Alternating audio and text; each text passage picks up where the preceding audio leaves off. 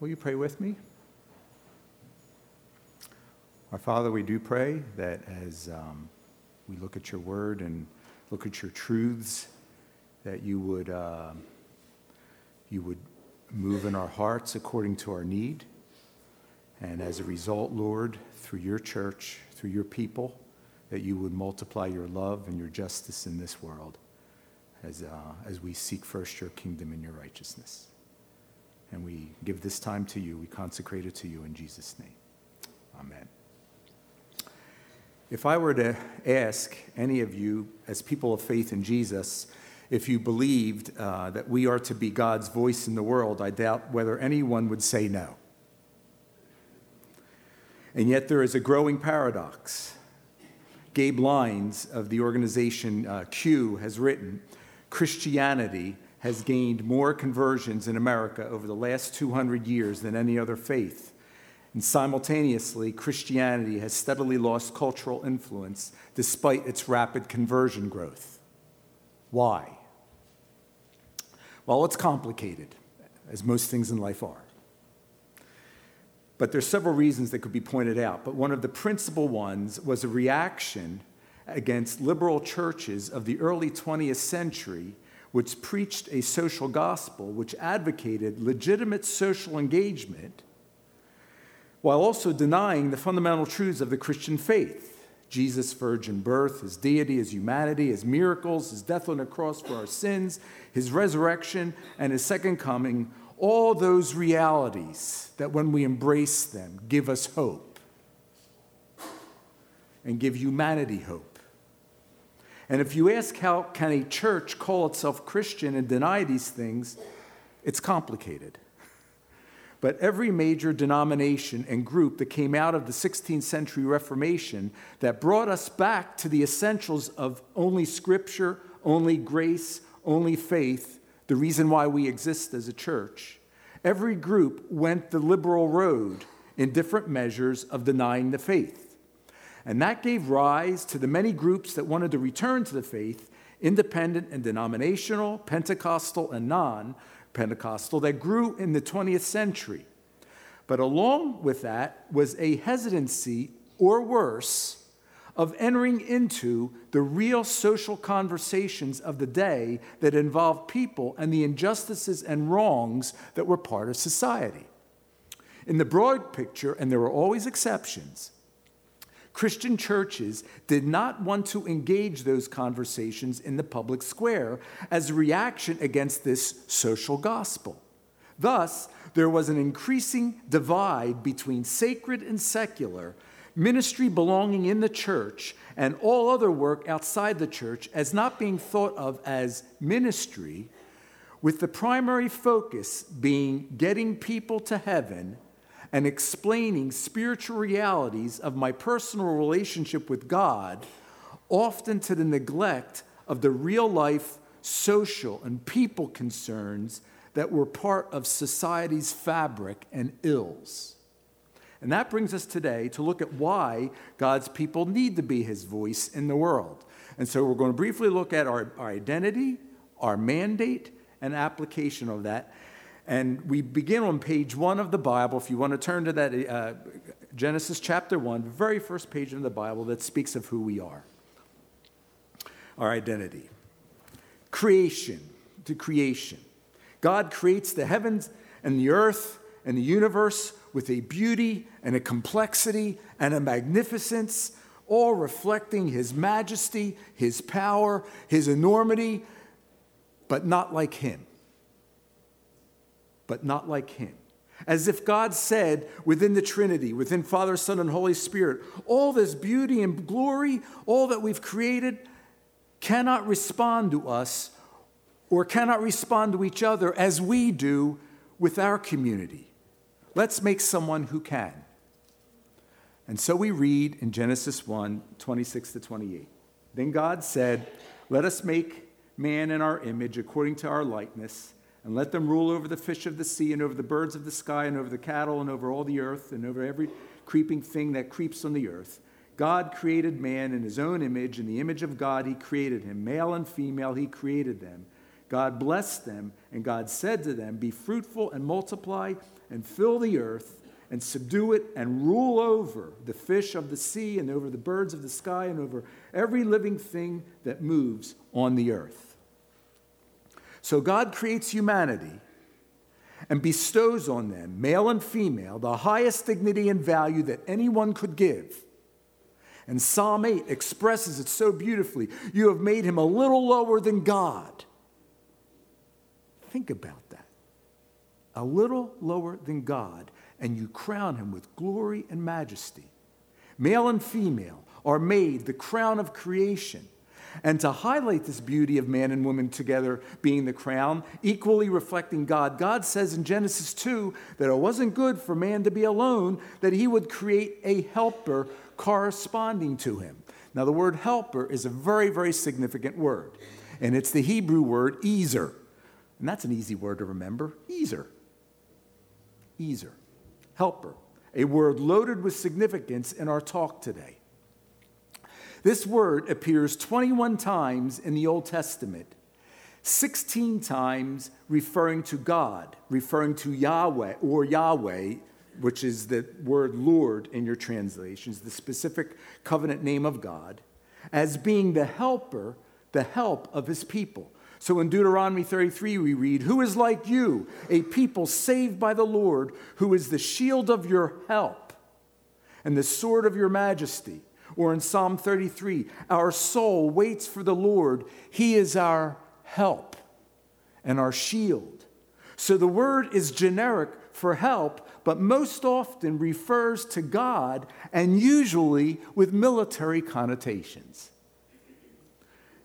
Where does that leave us here in Genesis 2 describing the woman as the help to the man?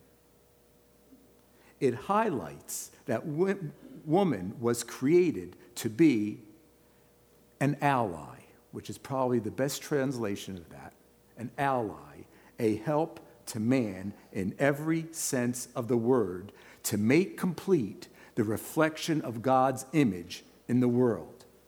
And not just with reference to marriage as here in Genesis 2, because this account is of the creation of woman as a part of the total reflection of God's image and not just the beginning of marriage. And that brings us back to the Genesis 1 verses. When the man and woman were told to multiply and fill the earth, it wasn't just referring to procreation, having babies. As humanity made like God, everywhere they went and everything they did, they would be a showcase of who God is by creating culture through who they were and what they did, ruling over all. Now, keep in mind, ruling over all, that is kingdom language.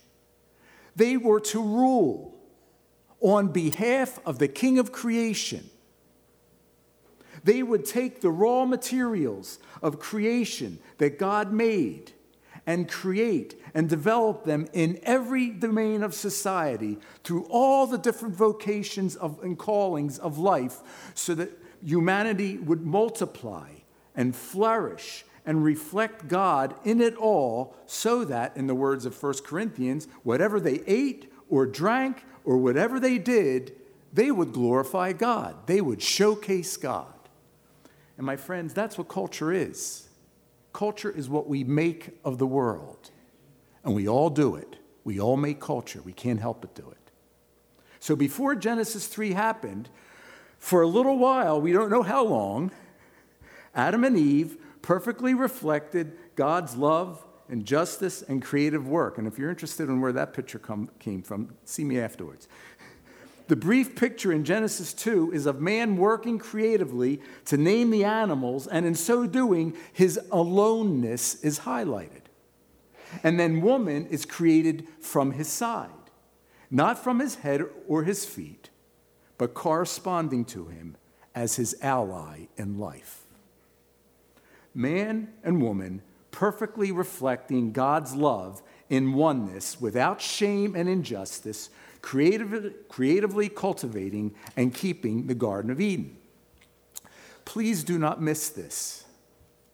Our original mandate from God, our identity, who He created us to be as His sons and daughters, is His imitator, like Him, His vice regent, His kingdom worker for the King of Kings and Lord of Lords, a culture maker, making the world to reflect who God is, all of which glorifies Him we reflect him and are the means of his work in the world. So if Genesis 3 didn't happen and Genesis 1 was fulfilled, what would we have? We would have a whole world that reflects God's multifaceted glory in which humanity flourishes in perfect relationship with one another and God, a world characterized by shalom and what's important for us to recognize is that God has not rescinded that mandate, He's not canceled it. In fact, Jesus renewed it and updated it in his last words, many different places, go into all the world. Those words of Jesus in the Gospels take us back to Genesis 1 and filling the earth with the image of Christ. We are his voice, his imitator, his vice regent, his culture maker in this world for the flourishing of humanity and the glory of God. And I need to ask ourselves, my friend, how many of us think of ourselves in that way? As an imitator of God, a vice regent of the King of creation, and a culture maker. How many of us think of ourselves as that way? And what if we did? And what if the God's people throughout the length and breadth of the land did. We all know the fall happened. We see the consequences all around us fear, shame, guilt, broken relationships, injustice, poverty, disease. Genesis 3 has been rightly called the vandalism of shalom, and that touches all of us, some to a greater extent than others, in the loving sovereignty of God that we cannot explain.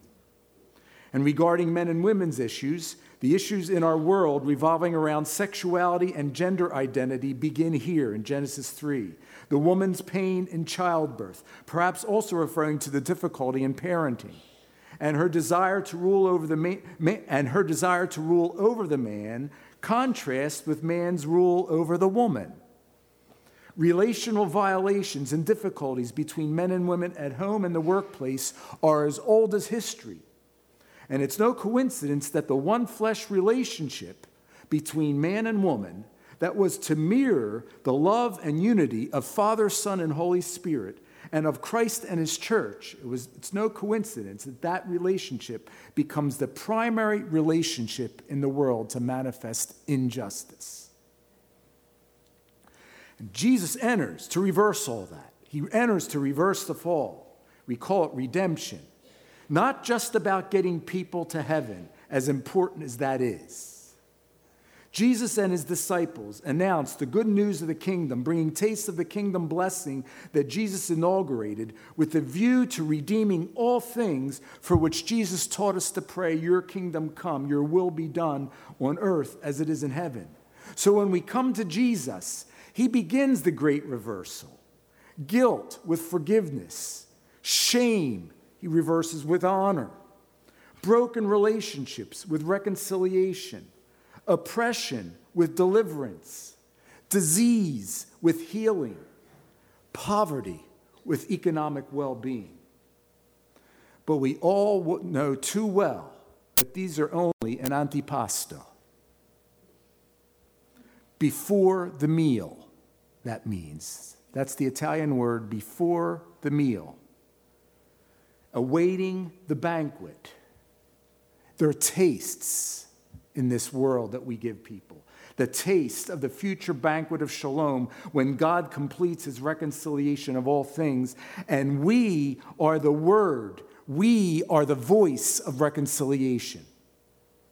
It's a holistic word, and it addresses all of life, wherever people live and work, and whatever they go through body, soul, and spirit in every sphere of life, in your home, neighborhood, job, church, township, you will have opportunities to reflect God's love, His justice, and His work.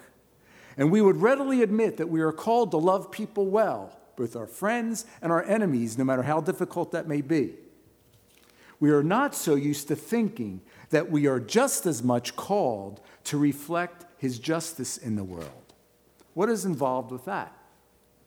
Amy Sherman, in her excellent work, Kingdom Calling, highlights three dimensions of God's justice. First, rescue, which is remedying expressions of injustice. We heard about that this morning in the trafficking issue. Psalm 82 4 says, Rescue the weak and needy, deliver them out of the hand of the wicked. God's people should be tip of the spear in that. Secondly, equity, which refers to fairness and impartiality in decision making and judgment, which gave rise to the women's movement and the International Women's Day that we're speaking of today. And third, restoration, the ultimate purpose of God's justice to reverse the effects of injustice and sin, bringing healing and wholeness to relationships with God and one another. So, trafficked women and children need restoration and not just rescue. Do we see ourselves as God's kingdom instruments to reverse the fall, bringing kingdom blessing? That's who we are. That's who we are as the beloved children of God. That's who we are. That's what our salvation is for. So, our mandate we find in Matthew 28 uh, and every other place go into all the world. What does that involve? Well, there's the specifics. For instance, we've seen in Jeremiah 29 7 seek the shalom of the city where I have sent you into exile. And interestingly, believers are called aliens because this is not our home. And so we see where, where has he sent us? He sent us into where our cities and neighborhoods and such. And so we read in Proverbs 11, 10 and 11, when the righteous prosper, the city rejoices. When the wicked perish, there are shouts of joy. Through the blessing of the upright, a city is exalted, but by the mouth of the wicked, it is destroyed. The righteous are those who believe in God and serve others in their sphere. Okay?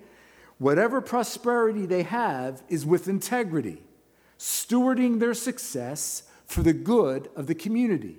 In other words, they bless the community. And a few months ago, we heard the story of the Hanoi International Fellowship, in which that's a picture of a gathering of one of two nights in which 30,000 people gathered to hear Franklin Graham, and in which more than 4,000 people made professions of faith in Jesus and wanted to follow him. That event was preceded by several years of blessing the city through the, the speaker that we heard when he came here, Jakob Bloomberg. We want to be the kind of people that others in our community might say, I don't share their beliefs, but I'm sure glad they're here. Proverbs 31, 8, 9, we heard it referred to earlier this morning. Speak up for those who cannot speak for themselves, for the rights of all who are destitute. Speak up and judge fairly. Defend the rights of the poor and needy. And these verses, we've heard them before, they highlight that the poor and needy cannot do this for themselves. And the scriptures speak much of widows, orphans, and immigrants, and the poor. Perhaps they can't understand the language or the laws, or can't afford something and they don't have the wherewithal. They need a helper, they need an ally. And we heard that this morning. And forgive the personal story, but about 25 years ago, we were home from Italy for a year, and we were at the park on Juniper Road near our home. And we met an immigrant father and four of his children. He had more of them. He and his wife were expert tailors from the Ukraine who did work for the Kremlin, but they were new here with very little. So we befriended them. We invited them in different ways. We invited them to Grace Chapel here, but they did not have enough to get established. But I had an Italian uncle who knew people. And he knew where we could get a professional sewing machine. This church bought it for them. This family now has an established business. And the way they look at our family, you would think we were angels sent from heaven, and all we did was make friends in the park. Steve and Judy could give us many examples of that, and opportunities as well. Leviticus 19 says, regarding the stranger who resides with you, you shall love him as yourself, for you are aliens. And the word stranger there, keep in mind that for the Israelites, the stranger was from a different country with a different faith and a different worldview than the Israelites. What does this mean for us, for our application? Well, anytime we seek to apply Scripture, it needs to be both vertical and horizontal. If whatever God is to us in our personal relationship with us, we need to then take that down horizontally. What does that mean for our neighbors? Personally, for today's theme, celebrating women and our challenge to be his voice, men, men, young and old, we can ask Have there been ways that I have not treated the, the women in my personal sphere, whether in the home, the workplace, the church, young or old, with respect? Are there ways that I have not treated them with respect, dignity, and value as equal image bearers of God? Or have I belittled, belittled them? with jokes, cynicism, simply treating them as objects of pleasure, or worse. Lots of cultural values that affect this that we may be blind to. I'm still learning what it means to love my wife because I didn't have the best example from my father. He was a good example. He, and he came to know the Lord, he grew in his faith, but he also reflected his Italianness. You laugh. But just like every ethnic culture represented in this room needs to deal with this, I do not know of a culture, aside from Jesus transforming culture through us, I do not know of a culture that does not need to address the issues of how men treat women and vice versa. Every single culture on the face of the earth is affected by that. There are matriarchal cultures versus patriarchal cultures, society and societies, shame versus honor, that all comes into this. And one of the reasons these issues continue, going back to the example of my dad, is that the church did not speak into this, but stayed on the service. And in order to understand this and to see if there's been violation of this, my friends, you will probably need to ask the women in your sphere. And they will need to have the safety to express it to them, to express it to you. In a societal or community setting, the church collectively, in its teaching and actions and community, is God's voice. That means we will be engaging social and political topics about which people think differently, with different worldviews, different perspectives, different faith traditions, not to speak of the normal difficulties of getting along with people, but which all involve addressing the wrongs that people face. And we must learn how to do that. Billy Graham was a per- person who did that with all different kinds of people, all different political parties. I love what he says here I'm not for the left wing or for the right wing, I'm for the whole bird. And that's just as true for us. We are God's voice to all people. And he did that. Billy Graham did that with humility and grace in all different contexts. Then individually, we might ask in my networks, where do I see aspects of injustice and brokenness and need for which I can be a voice? Now, I am not speaking about at this point about adding another activity to your schedule. Though for some of us, we may need to relinquish some formal activities that we're involved in to allow time to meaningfully, meaningfully interact with people. But what I'm speaking about is having our antennas up so that in the normal living and working situations of life, we notice where God may want to use us. We may know someone who's in prison. We may know someone who is hungry or thirsty or naked or someone needing to be invited into our home. Those things Jesus mentioned in he mentioned it in the context of how we would be judged. We might see in an expression of racism. We might see someone being bullied at school or at work, and we cannot remain silent. And there's risk involved. There's risk involved. I close with an illustration from my supervisor, my current supervisor with Crossworld, that illustrates something like this well.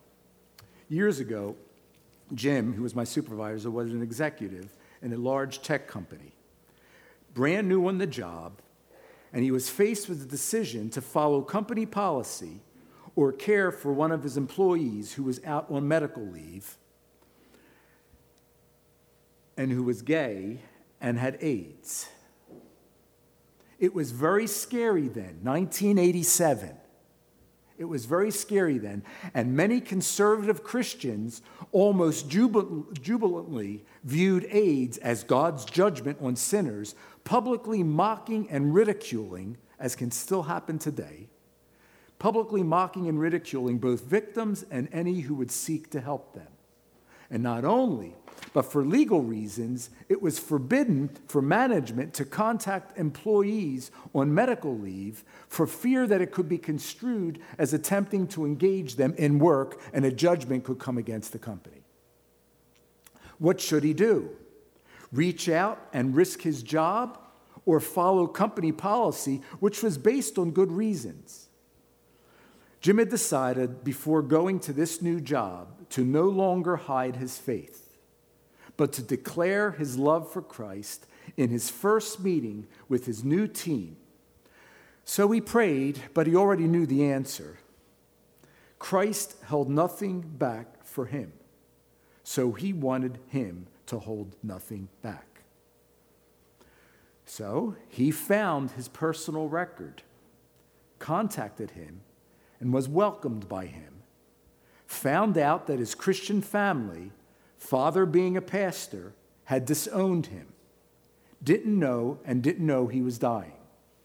This young man thought that God hated him and would be damned forever. My colleague assured him of God's love and invitation to receive his love. It didn't happen then. There was a months long journey with my colleague simply befriending him. But in one of his crises, literally on a gurney in the hospital as he was going in for tests, he did receive Christ. He cried out to Jim and re- wanted to receive them, him, Christ. Jim eventually reached out to this employer's employee's father, who with his wife came to visit his son who was in a coma. Jim told him that. Jim never saw them again, but heard from them they reconciled as a family, the son going home to live with his parents and die there. And Jim writes, I remember this story far beyond anything else that happened that year. All my team's sales record and successes pale in comparison. Thank you, Jesus, for the joy I experienced in believing you. Jesus' first sermon his first announcement of why he came is something I would like to say together, and we can stand as we say this together and f- for a moment. Shall we repeat this and close our message? The Spirit of the Lord is on me because he has anointed me to proclaim good news to the poor. He has sent me to proclaim freedom for the prisoners and recovery of sight for the blind, to set the oppressed free, to proclaim the year of the Lord's favor.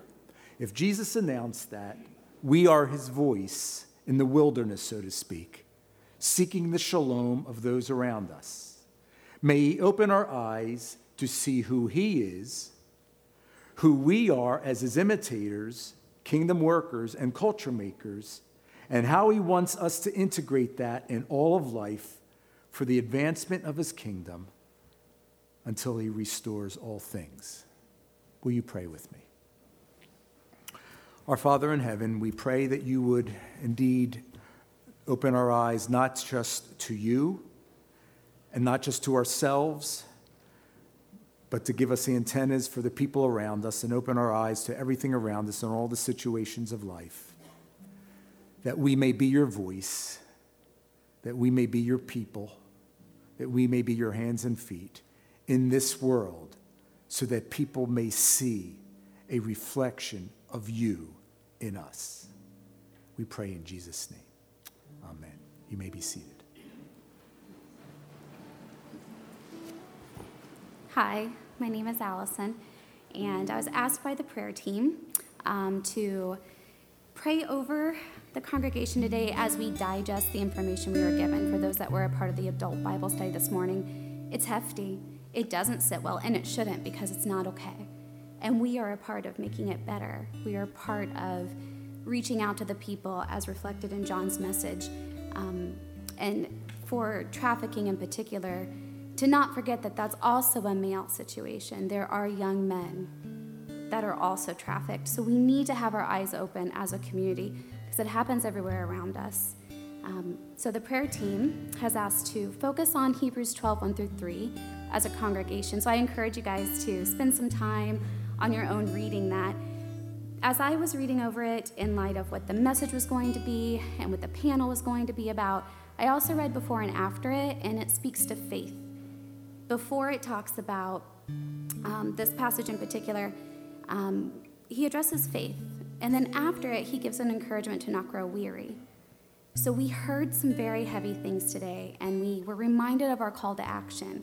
So I just want to pray for us that as we do that, as we reflect on what it's like to run the race, to be a cloud of witnesses, to be the community that can be the safe harbor for the people who need us, that God cares about us too. And he wants to keep us encouraged and strong as he as we fulfill what he's asking of us. So I'd love to pray over us before the last song. Um, Father, thank you so much for a morning where if our eyes were not already open to some injustices that are in our world, that have been there, that have strong roots, that those are still there, just in different ways than what we read in the history books. Um, thank you for opening our eyes. For those of us who had an awareness, thank you for the reminder. Um, thank you so much for your spirit. Thank you that you provide your word, you provide your community, and you provide your spirit to fill us and encourage us as we do our job as your children to care for your other children. We pray that as a congregation, we would be so full of your spirit that we cannot ignore what you have opened our eyes to. That as we walk down the street, as we drive to work, as we find ways to incorporate this new information into our workplaces and maybe attend trainings and see what we can do in all the layers that there are. We just we pray that we are so full of your spirit that we we can't we can't close our eyes, we can't ignore, and we have um, the Spirit to keep us in tune with you of what you would be asking of us. So thank you that you know it's not easy to be your voice for all people, that it's not easy to be the one fulfilling your mandate. But we thank you so much that you give us you and you give us your Spirit to fill us head to toe that can pour out of us into the community around us. Amen.